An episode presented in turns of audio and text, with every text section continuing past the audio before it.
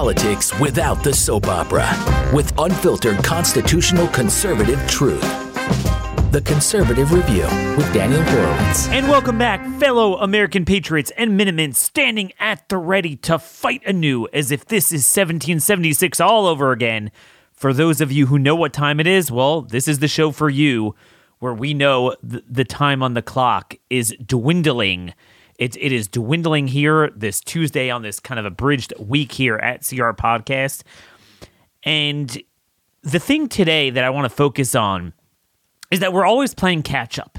Even to the extent we have people focused on the issues that matter, it's always too little, too late, always behind times, always congratulating ourselves, finally addressing the thing that was harming us last decade when they've already moved on to bigger and better things. How do we change that? How do we create a new modus operandi where we're ahead of the curve instead of being flattened by the curve?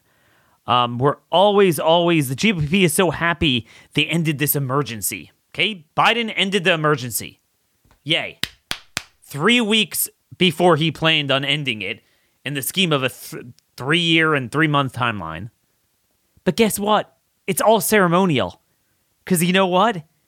At the same time, Biden is not only doubling down on the mass vaccination genocide, which was always the biggest issue of COVID, but he's dumping another 5 billion into it, doing warp speed 2.0.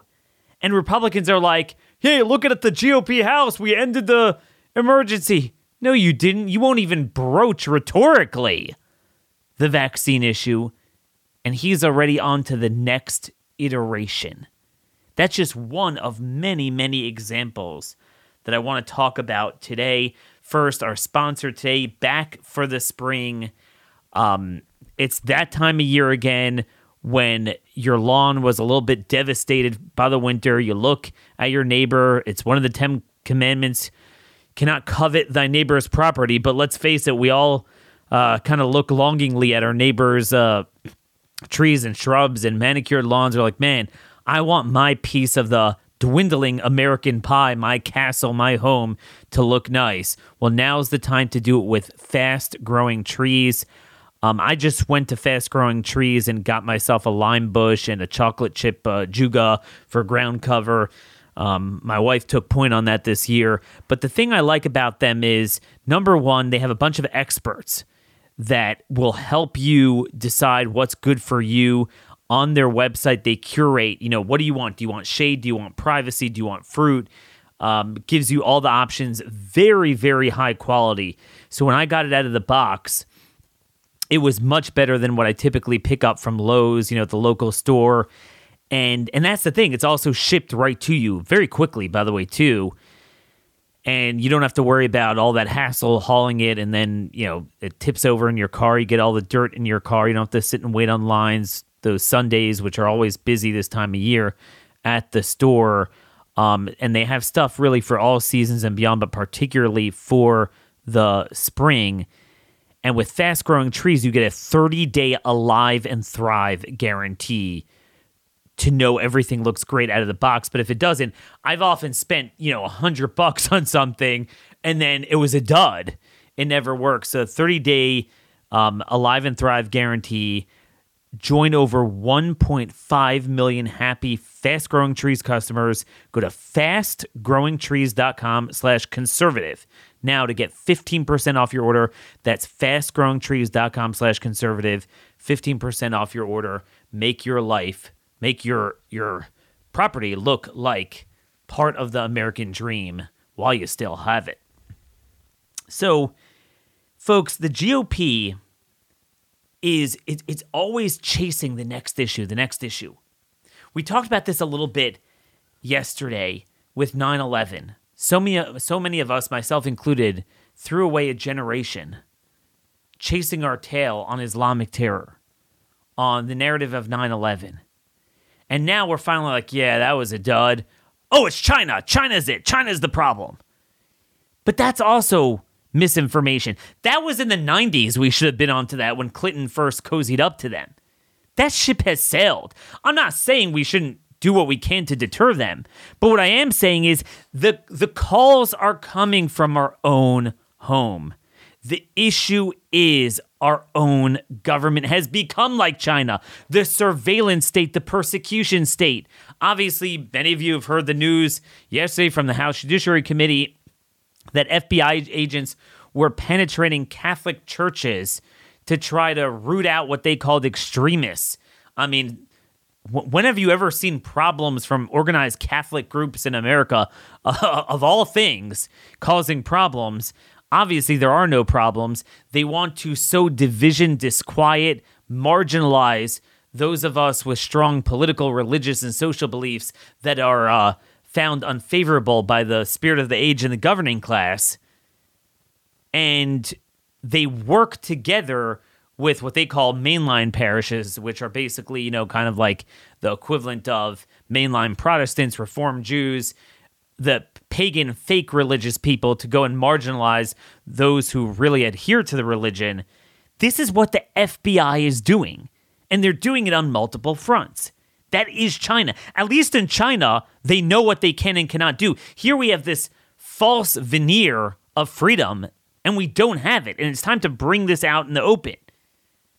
This is where the fight's at. It's not over China. Again, you, you, you think about all those years we spent juicing up these authorities for the FBI, for Homeland Security, the creation of Homeland Security, because we thought we were going to fight Islamic terror. And then the whole joke was from its inception, the Department of Homeland Security was working with the Muslim Brotherhood. But now they use it against us and really have been for quite some time. So Number one, China is almost a straw man now. Too little, too late. The real battle is our own government turning into China. But number two, as we mentioned, the issue is not the lockdowns or the you know declaration of emergency that needs to be reformed long term and i don't see proposals from the gop to do that we have put forward a lot of different ideas and leverage points but guess what now our buddy Biden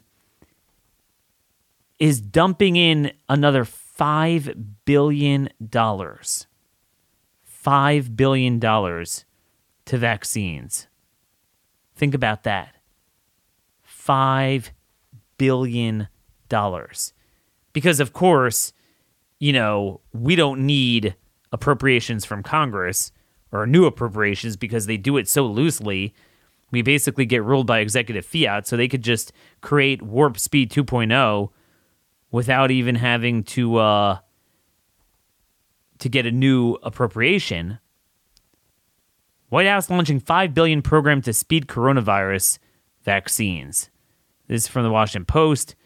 The Biden admin is launching a 5 billion plus program to accelerate development of new coronavirus vaccines and treatments seeking to better protect against still mutating virus, as well as other coronaviruses that might threaten us in the future.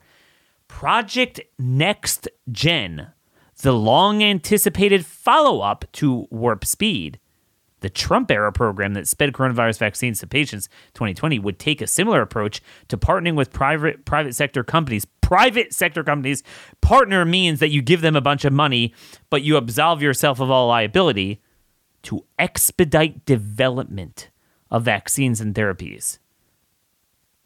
Scientists, public health experts, and politicians have called for the initiative, warning that existing therapies have steadily lost their effectiveness. So it's funny, while they still fund, promote, and even mandate in some settings, the new ones, simultane- the old ones, simultaneously, they say, yeah, it doesn't really work in order to promote new ones. So they get it all, maximize the revenue for Pfizer. But as you well know, this is about a lot more than just corporate greed. This is a transhumanist, genocidal agenda. Who knows what they have in this stuff? But they talk about exciting new technologies. A pot of money was finally created to free up 5 billion for the initiative, promoting new therapies And what is so scary about this is that we don't even have any team on the field. We don't have any team on the field.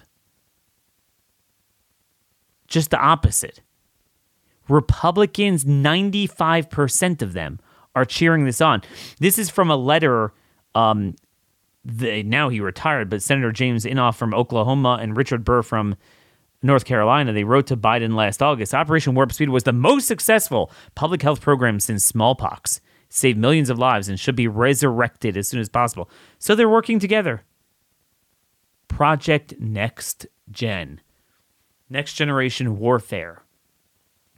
So, first of all, this is just another feather in the cap of Trump.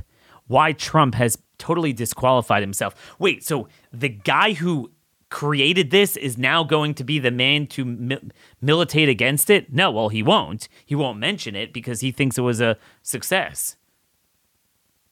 He'll just say, well, Biden's piggybacking off of my success. They're calling it Warp Speed 2.0. We can't even get Republicans to admit the first batch war a problem. So this is what I mean. They're like they're always focusing on yesterday's issue. Oh, the lockdowns, the school closures. Oh, you know, we ended the emergency. Yeah, but they're still using quasi-emergency authorities under numerous other authorities or just lawlessness to forge ahead with the Joseph Mengele experimentation agenda. And again, it's not experimentation really. It's confirmed whatever they're doing is problematic. Where is the effort to pull funding for this. Just the opposite. Many Republicans wrote a letter demanding more funding for it. So we have no team on the field. That's what really matters here. But it's funny, they're all like, promises made, promises kept from the GOP House. How beautiful. In fact, it's ridiculous. Now, folks, while we had these terrible mandates on us, and then they got businesses to mandate the shots. And then they're like, well, a business could tell you what to do. In fact, the business can't tell you what to do.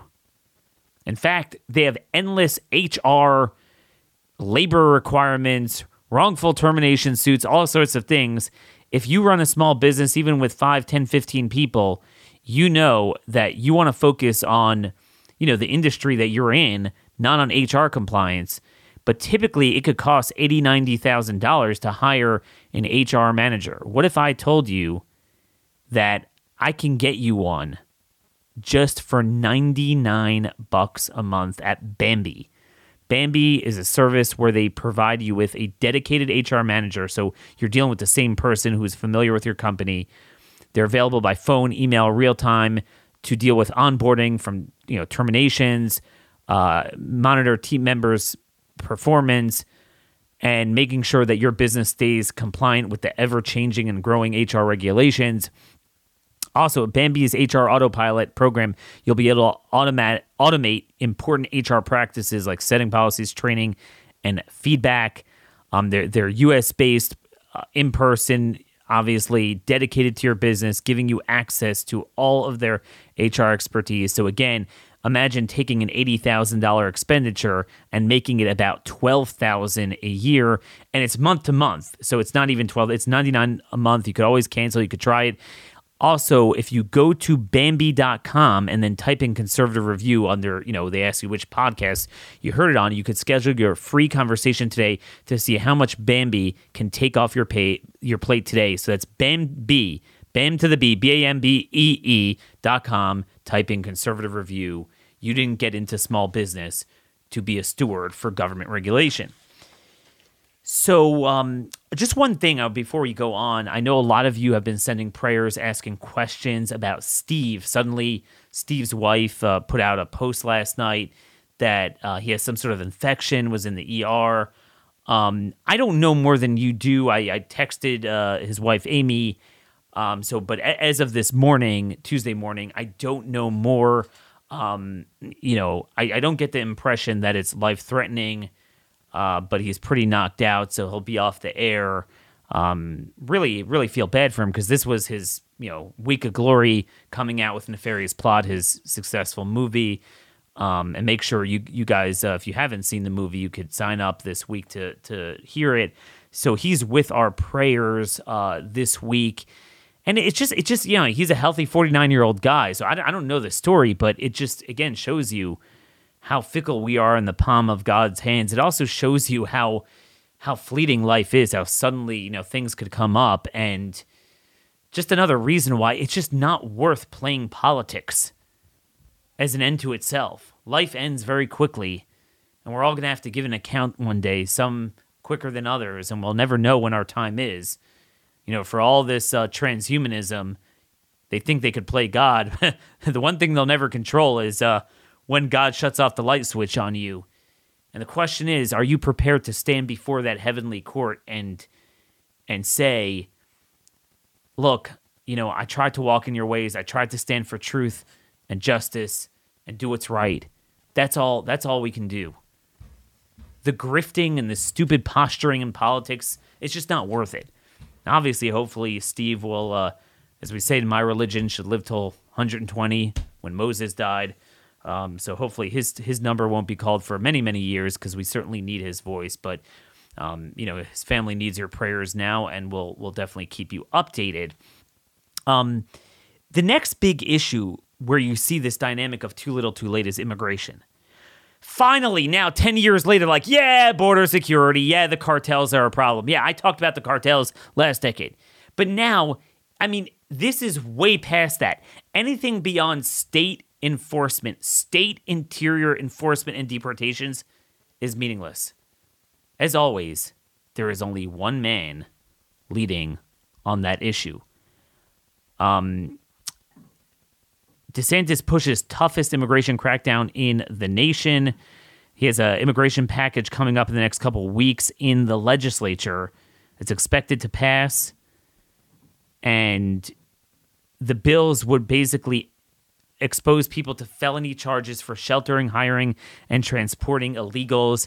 It requires hospitals to ask patients their immigration status and report to the state so that way we can monitor the magnitude of the cost, the anchor babies, things like that. Requires hospitals to ask patients their immigration status. Yeah, we said that one. And invalidates out of state driver's licenses issued to illegals. By the way, some red states are doing it directs the Florida Department of Law Enforcement to provide assistance to federal authorities in enforcing the nation's immigration laws. Um, he has also proposed eliminating in-state tuition that was given offered by that stupid previous Republican governor. Um, also going after the bennies for DACA, which um, Trump is very supportive of, by the way.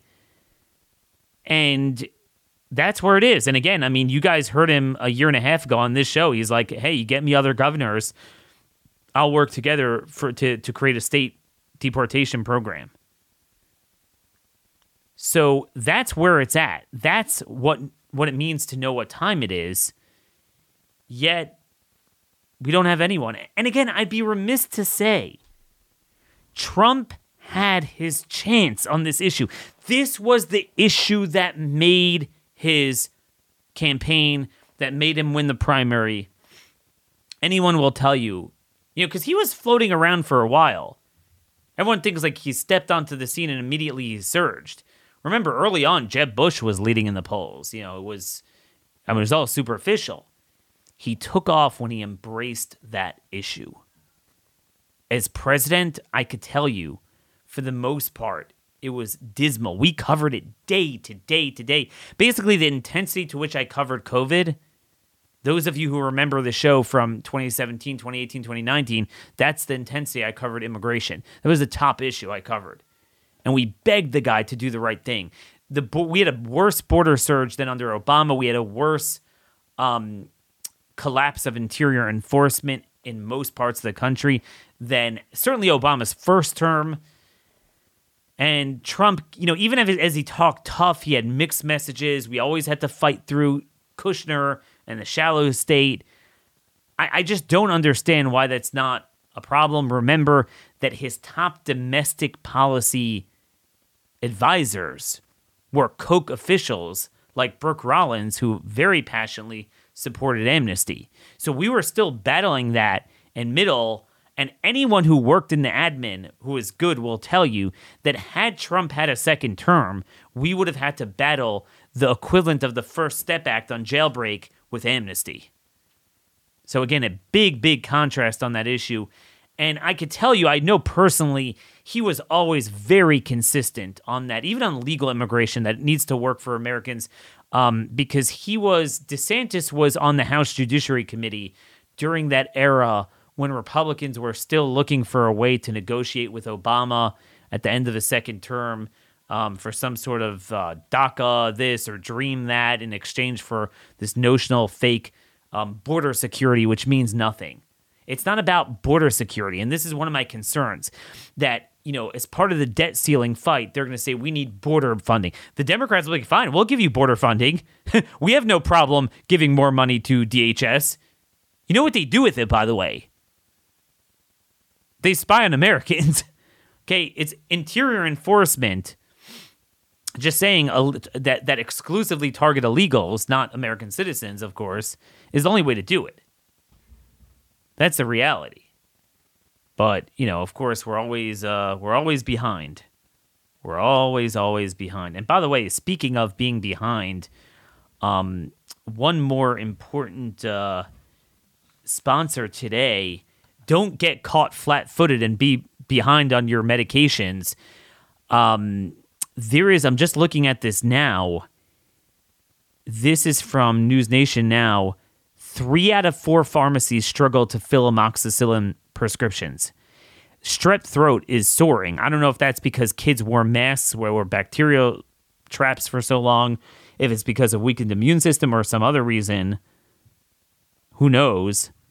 But strep is increasing. So there's a big run on antibiotics, and you can't get it in many places. That's why, while we still can, go to Jase Medical, J A S E medical.com, and go fill out a uh, questionnaire so they could offer you a real prescription from a licensed doctor. They send it to you within a few days, very quickly. I got mine just just you know maybe really three days afterwards, and what's a Jase case? Five life saving antibiotics for emergency use, so you have it on hand in case um, our government uh, does their thing again. But there's already the shortage.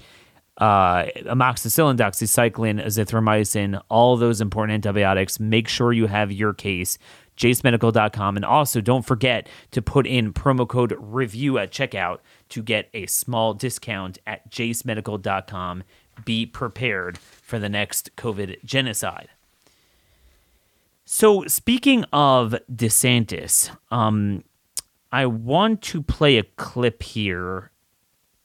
He's been on a recent tour, speaking tour. He was at Hillsdale College in Michigan. It's a little, little bit of a long clip, but I think it's worth listening to get a glimpse into his understanding of what needs to be done now. Let's take a listen right here. So, folks, that was actually a very profound statement. It's funny, you never hear this from Trump governing philosophy, but I don't mean just in a very like, you know, I'm a constitutional conservative for limited government. He got very specific and he demonstrates that he knows what time it is. It's not just about, oh, hands off. Yeah, you obviously want the state to be hands off in certain ways in regulating and taxing you, but at the same time, if you're going to fight back, you need state interposition against federal tyranny. And he, he noted, I have the responsibility to protect my citizens from having the pathologies of the left imposed upon them. So, folks, would you rather hear this me- message or the psychotic blubberings from those social media posts for the next year and a half? See, this is this is w- w- what matters to me. Like I said, to me, if you take DeSantis and you Trumpize him, meaning you worship him and be like, "Oh my gosh, we're gonna die unless he's elected president," well, then you land in the same place because honestly, we can't wait till January 25, and even then, it's very limited as to what a president can and will do. And my view is the federal government is done with. But it's having a voice as the top guy messaging this sort of vision and agenda so that we start, you know, because right now everyone's trying to mimic Trump, but if you have candidates for everything from state legislature to governor to state attorney general to county positions on this message that you need a hands on approach to confront the problems. Meet it. Jump the wave. Don't get washed over by the wave. You see a problem, get ahead of the curve. Like we're saying, let's not wait now until they have self spreading vaccines and mRNA in the animal. In, in, in, the in the in the pork and, and and meat supply and the chicken supply and even milk supply, like the Chinese are starting to do. Let's confront the evil ahead of time. And yet Republicans won't even confront it three years into it. They're still up to like lockdowns. That that's kind of where they are on the spectrum. While they're on to the next gen of warp speed. And again, I think back to how much we pissed away 20 years worth on post 9 11, building the security state, flying around overseas while we enhanced the very state that was going after us. The war was always at home. And again, I don't think that Islamic terror is fake. Part of why I got swept into it is because part of our, my religious beliefs, I did believe in the end of times, there would be a fight with the, the descendants of Ishmael. And I do think that struggle does exist. But just like with China or anything else, to the extent that there is a foreign policy external existential threat, it's because of the internal threat of our own government facilitating it. And it's kind of a two step process where one, the government facilitates the chaos. So they open our border, they double, triple Islamic immigration. Then you have a certain degree of real problems from it. And then, boom, they could come in with the tyranny. That's what anarcho tyranny is. Open the border, let out the criminals, weaken our resolve overseas. So flush the money on Ukraine. Now they're crying about this leak of their strategic plans in Ukraine were leaked somehow, and they're so devastated. But the problem isn't so much the leak. The problem is that they're that the the nature of their plans of how they've been flushing 150 billion for nothing there you know, we flushed 2.26 trillion on building Afghanistan over 20 years, more than the Marshall Plan that rebuilt Europe. That's the insanity.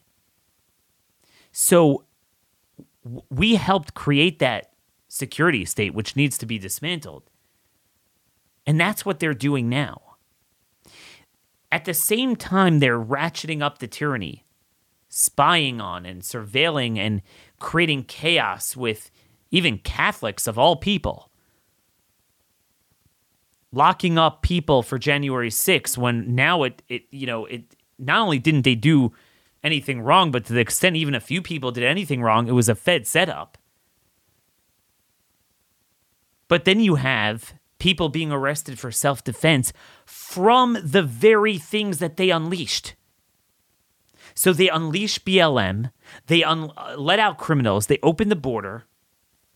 So you have these cases now with ranchers being confronted by cartels stomping on their ranches, knowing that they have the full support of our government. And then, of course, is this other trend we're seeing. What happens when you create mental illness? Between the fentanyl, between the lockdowns, just the TikTok craziness, the nuttiness, and then particularly one analog of it, which is the tranny stuff.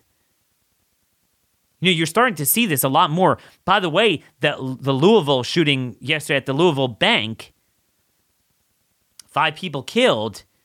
That was a, someone that had a him, his pronouns in his whatever social media profile. Now I don't know if the guy officially practiced trannyism, but again, it was that what what do you think when you create an entire generation like that? Those people will be the most likely to act out. I'm not saying the trannyism is the only mental illness problem. We have plenty of that without it, with all these shootings. But that's part of it. Andy Ngo reports a tranny brutally murdered a Portland cab driver And there's a trend, there's this undercurrent that we're seeing this a lot more than we think. It composes a much bigger percentage. And, and, and again, I just want to say this is very important because, from a criminology standpoint, the percentage of very violent crimes from white people is very low. We talk about this all the time. Most violent crime is committed by blacks, but most trannies are white. So this is a very noticeable, clearly punching above their weight in terms of violent crime, and that's all related to mental illness. Not to say that mental illness is the only driver of violent crime, it's not. I mean, to a certain extent, yeah, everyone has to be kind of crazy to kill someone, but um, I'm talking about official men- mental illness. This disquiet is being sowed by our government. They're sowing disquiet, discord, chaos. Why? To then consolidate power. And then you get stuck between a rock and a hard place. So you're a rancher at the border. You either get attacked by the cartels or you get prosecuted by the government. We let out violent criminals. Well, if they're a protected class, they're black, or they're the right cause, like BLM and Tifa, you're stuck. Carried by by twelve, tried by uh, carried by six, tried by twelve. What are you going to do? That's what they're trying to do. That's what the FBI's entire mission is. So that's why we've come to a point I mean, I'm fine with abolishing it completely, but at a minimum, every federal agency, and there's multiple, there's Homeland Security investigations at HSI, they need to be cut down to size. Have international sex trafficking, a couple of defined statutes that they're responsible for. And beyond that, nothing. And then you have a full ban on carte blanche surveilling sting operations, investigating religious, social, and political groups as a whole. If there's probable cause an individual committed a crime, then fine. Although that should be dealt with by state law enforcement. If it's not a very select category. The whole myth that you need federal police is insane. You don't need that. And that's such that that is more dangerous than a standing army. So like, oh, yeah, the army doesn't operate domestically, which I think that's also also breaking down too. But then the FBI is bigger than any standing army and more powerful and has more high tech tech, you know, uh, capabilities than our founders could have ever envisioned. And they could target all Americans. And I used to think, oh my gosh, you have the terrorists, isn't that? Let's face it, when was the last time they actually really thwarted any of these attacks? No, we always, they somehow always miss it. So I am willing to forego, I am willing to forego that degree of security to the extent it even existed in order to fight the tyranny. Because, you know, I think where a lot of us have changed post 9 11 is the degree of threat we have from the tyranny of our own government is much greater than any threat that would engender a need for for somehow a federal bureau of investigations. And by the way, HSI too. I don't know if you guys saw this from a, a motion filed by one of the J6 uh, lawyers. The DOJ now admits that of the 13 Proud Boys involved with January 6, eight or more were paid by the FBI to provide information to the government. The FBI composed the majority of the Proud Boys. And they now admit that another 40 undercover agents were with the Proud Boys on January 6 from Homeland Security investigations. So, in addition to the FBI, you have HSI. By the way, HSI is part of ICE. A lot of people don't realize that. So they took ICE and rather than having them focus on illegals, they focus on us. So they treat there, there's two when you when you think of ICE like deporting illegals, that's um that's um man, I'm I'm drawing a blank here. I can't believe I dealt with this for 10 years. Um that's the office of of removals um, where they they focus exclusively on illegal aliens. But they're viewed as janitors. They're not considered agents. Only HSI is. Why in the world do you need HSI in addition to the FBI? Okay? ERO, I'm sorry, enforcement and removal operations. I can't remember. ERO is what removes illegals. HSI is just another, you know, stupid thing that shouldn't exist targeting Americans. So think about that. Half of ICE is used for that. We have we have millions upon millions of illegals. There's only six thousand ERO officers. So what I would do is I would cut ninety percent of the FBI's budget. Do what we said you know, make it that they have a targeted uh, purview, and then everyone else, everything else they do, is subject to a private cause of action that a citizen or a group of people could say we are being illegally targeted. And look, if Muslims want to use it, then let them use it. I don't care anymore. That's the reality. And then HSI needs to be rolled into ERO. That entire purview needs to be abolished, and that money needs to be given to ERO to remove illegals. But this is where our government is. Then finally, I want to get to, you know, we're talking about the tranny crimes. I couldn't believe it. I saw a clip from Bruce Jenner on Fox, and he says, Stop erasing women.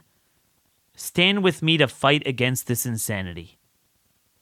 And I'm thinking, oh my gosh, this is the GOP. 20 years into an issue, facilitate it, refuse to fight it. Again, the tranny stuff has been going on for a decade. I was fighting the bathroom thing in Baltimore County like 12 years ago already. Um and and it, nothing. It's the female sports. Don't destroy female. So you have Jenner out there saying it's terrible what they're doing to female sports when it's his grooming that has done it. But he's the champion. He's also a big Trump guy too. That's the whole Trump Mar- Mar-a-Lago tranny, you know, homosexual agenda.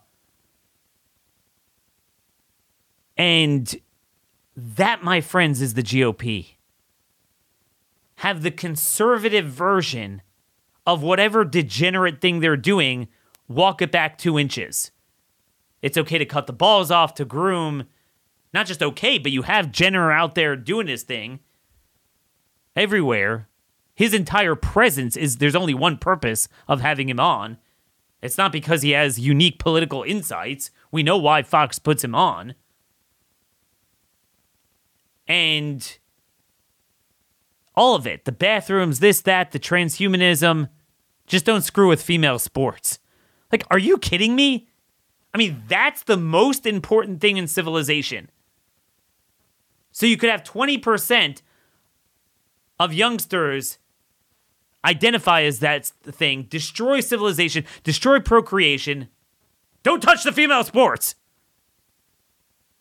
You know what? Once you're on that, I'd rather you have the men in the female sports already. I actually want it. I actually think it helps our cause. Go own it. Go own it. Because, of course, there's nothing more important than obsessing about female sports. Whatever, I'll stop there because I'll get into trouble, but, you know. But anyway, it's that type of stuff that the FBI is working on the psyops. They're involved in the vaccination psyops, they're invo- involved in the anti religious psyops, the training psyops. Just want to end this segment with a clip from Ron Paul boy, was that man ahead of his time. Four decades ago, he warned about what the FBI was primarily doing. And I'll tell you, at the time, uh, not four decades ago, I was too young, but, um, you know, post 9 11, I didn't want to hear it.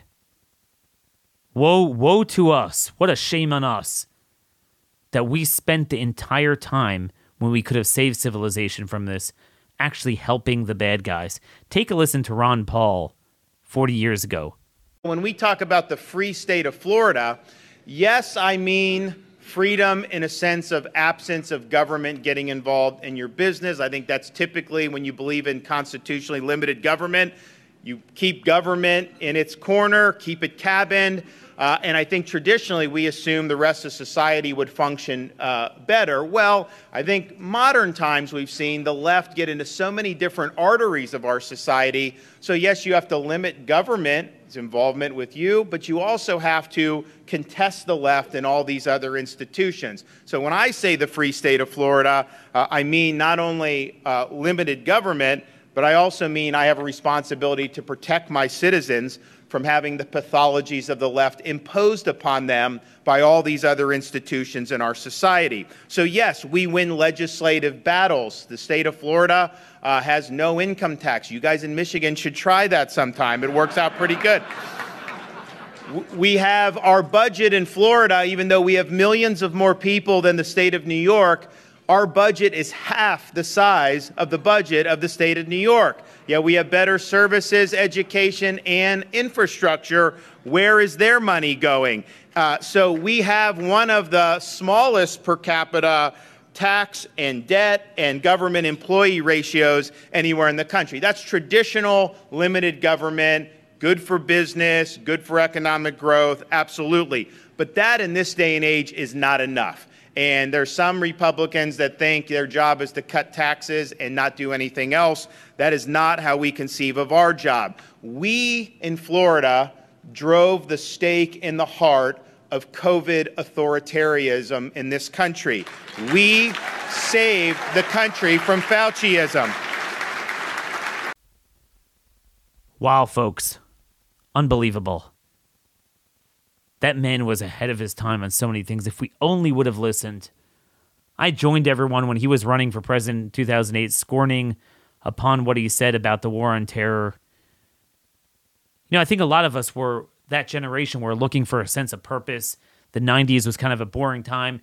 We wanted to bring back the World War II glory of America, and we thought the wars were it, you know, Islam and this and that. It was actually a brilliant tactic from the FBI because they fake fought Islam. So they made that the main issue, but at the same time, kind of like, you know, brought in the Muslim Brotherhood, had the PC, and they knew that the people in America the most threatening to their agenda would be the right, the you know religious Christians and everything. So they went ahead and made this about Islam, but then we're weak on it. So if anything, we are like, what the heck? You're not doing enough to go after Islam.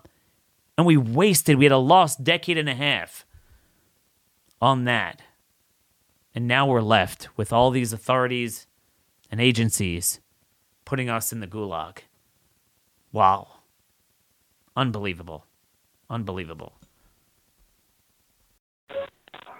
Now, speaking of the gulag, we have in the remaining few minutes here with us a very special guest we had on, uh, you know, two weeks ago who has represented people in the gulag January 6th, but also the widows, the widows of the COVID genocide. Brad Geyer, he's an attorney, co founder of the former Feds group, um, worked for the Justice Department, like we've been talking about for two decades. And it's heart heart wrenching watching what our own government is doing to us. Imagine being an attorney, both dealing with January 6th and COVID and we've been shut out of the courts on both fronts. There's no justice, no anything. We just saw um, the government and Pfizer succeeded on the motion to dismiss with the anti fraud lawsuit in Texas against Pfizer for their fraudulent clinical trials. But there's one lawsuit on remdesivir that looks like it is succeeding so far, and this might open up something in the future. And I figured I wanted to give you guys some sort of update on this because I get so many emails, and I know there's a lot of people in this audience that are widowed um, because of remdesivir and what it's done. And the fact that it's still the standard of care is unbelievable. So, with us now to give us that update is Brad himself. Hey, Brad, thanks so much for joining us on short notice. Hey, Daniel, it's always great to talk to one of the foremost freedom fighters that I know and also a, a tremendous friend. Thank you, Daniel. Well, it's not just freedom, but we're actually fighting for our lives. I mean, who would have ever thought the government would create a perverse incentive, not just for a couple of weeks, but to this day, three years and counting, um, something that universally any doctor will tell you is unsafe and ineffective, but they're still using it. Um, could you give us an update on this lawsuit in California surviving a motion to dismiss against remdesivir? Who's the defendant? Who's the plaintiff? Um, what sort of um, authorities are they using, and how did it survive a challenge from the PREP Act that that absolves you know remdesivir and Gilead from all liability?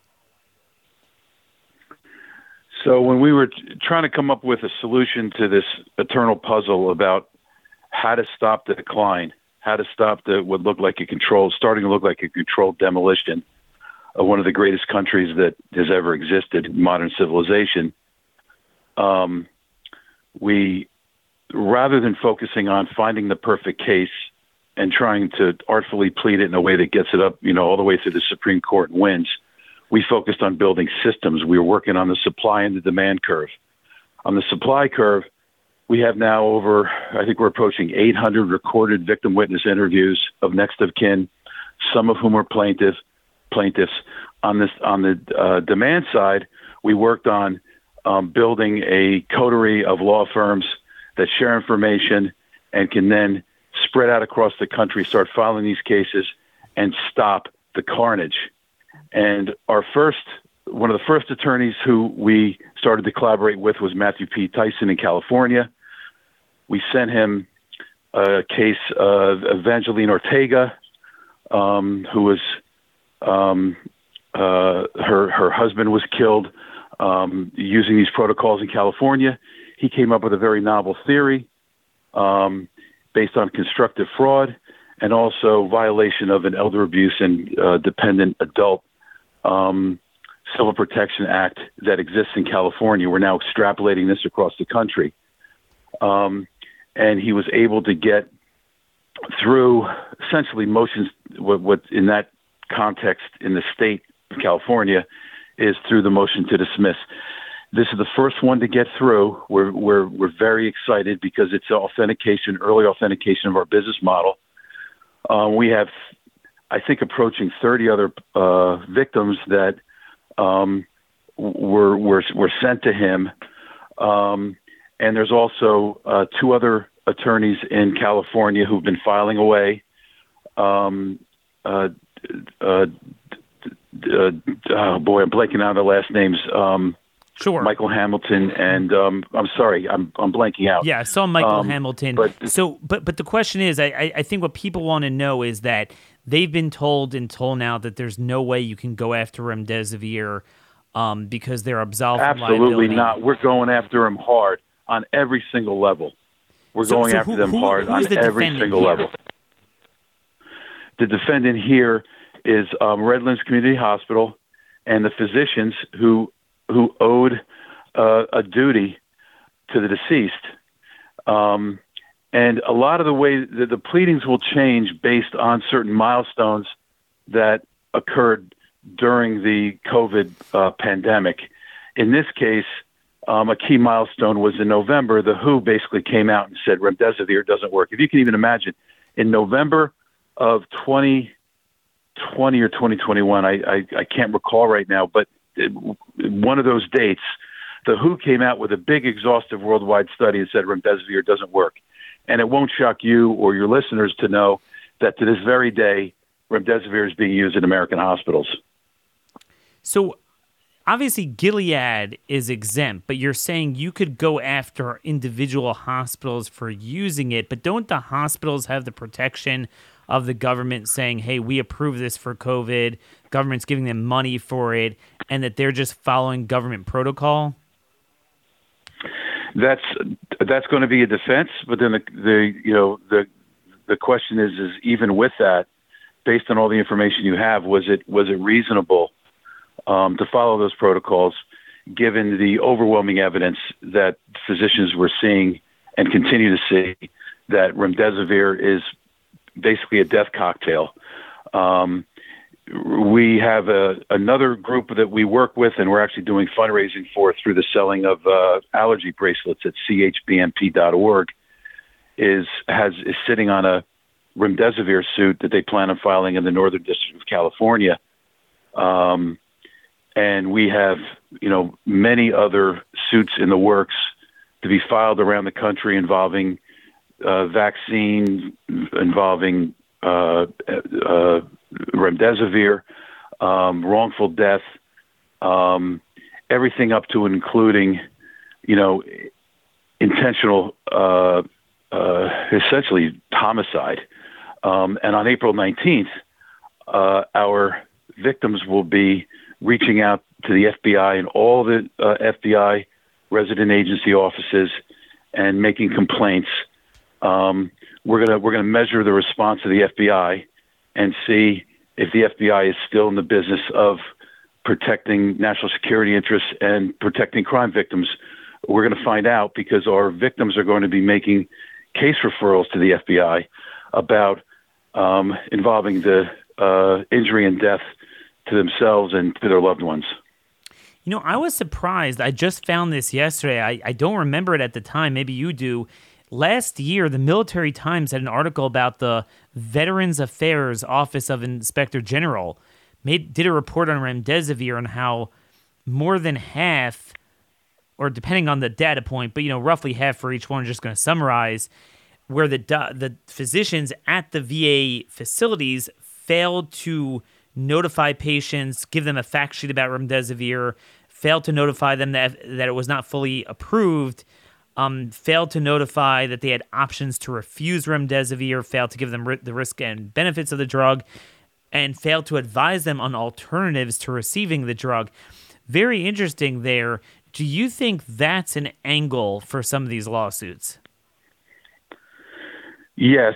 Um, and based on 700 plus interviews now, uh, we know that that was a standard feature.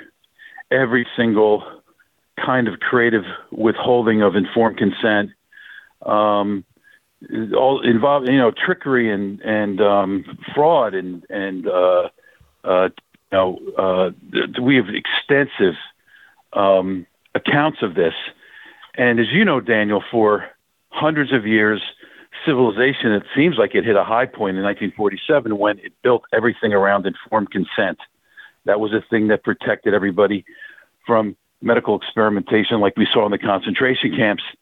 And shockingly, our government in 2020 basically revoked informed consent. Um, so, you know, we were at a civilizational high point, I think, and now we're clearly uh, on the decline. And informed consent is basically has, has is dead. Quick question here: You have obviously a lot of people who died. Is there any evidence that has come to your law firm? of living people that maybe walked out of the hospital, but they have some sort of, you know, kidney problems or crystals on their kidney uh, as a result of having gone through the course of remdesivir, but they're still alive. Absolutely. Um, we have uh, a good number. I don't know what the exact, exact numbers are out of the 700 plus, but we have a good number of survivors, and it takes them many, many months to recover. Um, and we'd like to think that at some point full recovery is possible, but um, uh, it seems like it's a far off goal now for the vast majority of our victims who survived. That was really how we were able to put together a composite view from actual eyewitnesses because those 25 commonalities that we discussed last time um, in, in terms of how the scheme unfolded a lot of that was put together with eyewitness testimony from next of kin who were banned from from the actual uh, hospital rooms or the hospital itself. Um, so we had to like aggregate as many glimpses as they got, plus as many victim witness uh, victim accounts of survivors to put together those top 25 commonalities. But to answer your question, yes, there's extensive damage that that's done as a result of the um, COVID treatment in the hospitals. There's a long recovery period, and of course, we have all the injuries that are caused by the vaccine, and many of those injuries, when it results in death, they're they're they're wrongly booked as as COVID nineteen deaths, even though it's a vaccine death, and they never get captured in VAERS. No, No, that's that's for sure. Very few are reported in VAERS. Where could people find out more about what you're doing, help out, or if we have widows themselves listening here, if they want to join a lawsuit, tell their story, where could they go to get hooked up with your group? Uh, they can go to chbmp, chbmp.org. Um, they'll see a button where they can uh, fill out a request to be interviewed. We're, we're in the process of locating attorneys in all 50 states. We have uh, a meeting with over 30 attorneys this afternoon. Uh, we do that weekly to a growing number of attorneys that are taking these cases. Also, there you will see um, an allergy bracelet that funds uh, our upcoming. This law firm is going to file a remdesivir suit in the Northern District of California. It's an allergy bracelet. Uh, we have three confirmed saves of people uh, whose lives are saved by having this this allergy bracelet on. We have examples where family members with no choice sent their family members into the hospital, and they wrote in black indelible sharpie, thick mm-hmm. sharpie on their on their arms, no remdesivir, no vent and those patients still got remdesivir and they still got vent vents, but they're conditioned to respond to these allergy bracelets. So we have remdesivir and two other drugs listed there that that are part of the death cocktail, and we have three um, reported examples where we we believe that those uh, uh, saved the patients that were wearing them. It also um, it also protects I'm sorry. Uh, it, it, also f- is going to fund this this litigation in California, which is going to be very expensive. No, definitely CHP will be. Dot, yeah. Formerfedsgroup.com. Dot org. Wait, former well, no, Group. well, oh, that's your your your law firm. I'm yeah. sorry. yeah. Well, so so we have three. We have four phases of. You know how censorship has been. So we're in our second phase of websites we had to make it redundant and spread it all over the place because the risk of platforming is so high. Um, and the second phase is chbmp.org. There's no backslash and anything to follow. If you chbmp.org, it takes you to a landing page that has the bracelets and also allows you to get interviewed. Wow. No, this is vital work to ensuring this never happens again, that we have justice. You're at the head of Nuremberg 2.0. And again, good news in California. Surviving motion to dismiss is a pretty big deal given what we've experienced so far. Definitely keep us updated on this. And we'll have to jump back to January 6th at a later date. God bless you for your work. We'll be in touch. God bless you, sir. Thank you so much. Take care. So, folks, certainly a lot to chew on there. Always striving to be ahead of the curve. That's what we need to do. Look at where the biggest threats to our life, liberty, property, way of life exist, and what are the most effective ways to confront them. I will admit that even what I focus on and think of strategically, I still think is still playing catch up. Um, there's got to be something that is much greater than anything we're proposing but somehow is achievable. We all need to think about that, pray for solutions. But what we must not do is lapse into the same failures over and over again.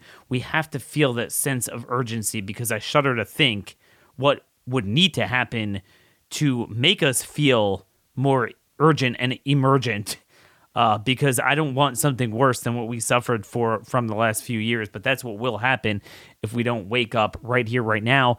I will be out for the middle of the week again. Um, sorry about the tough scheduling, but I will be back for the end of the week.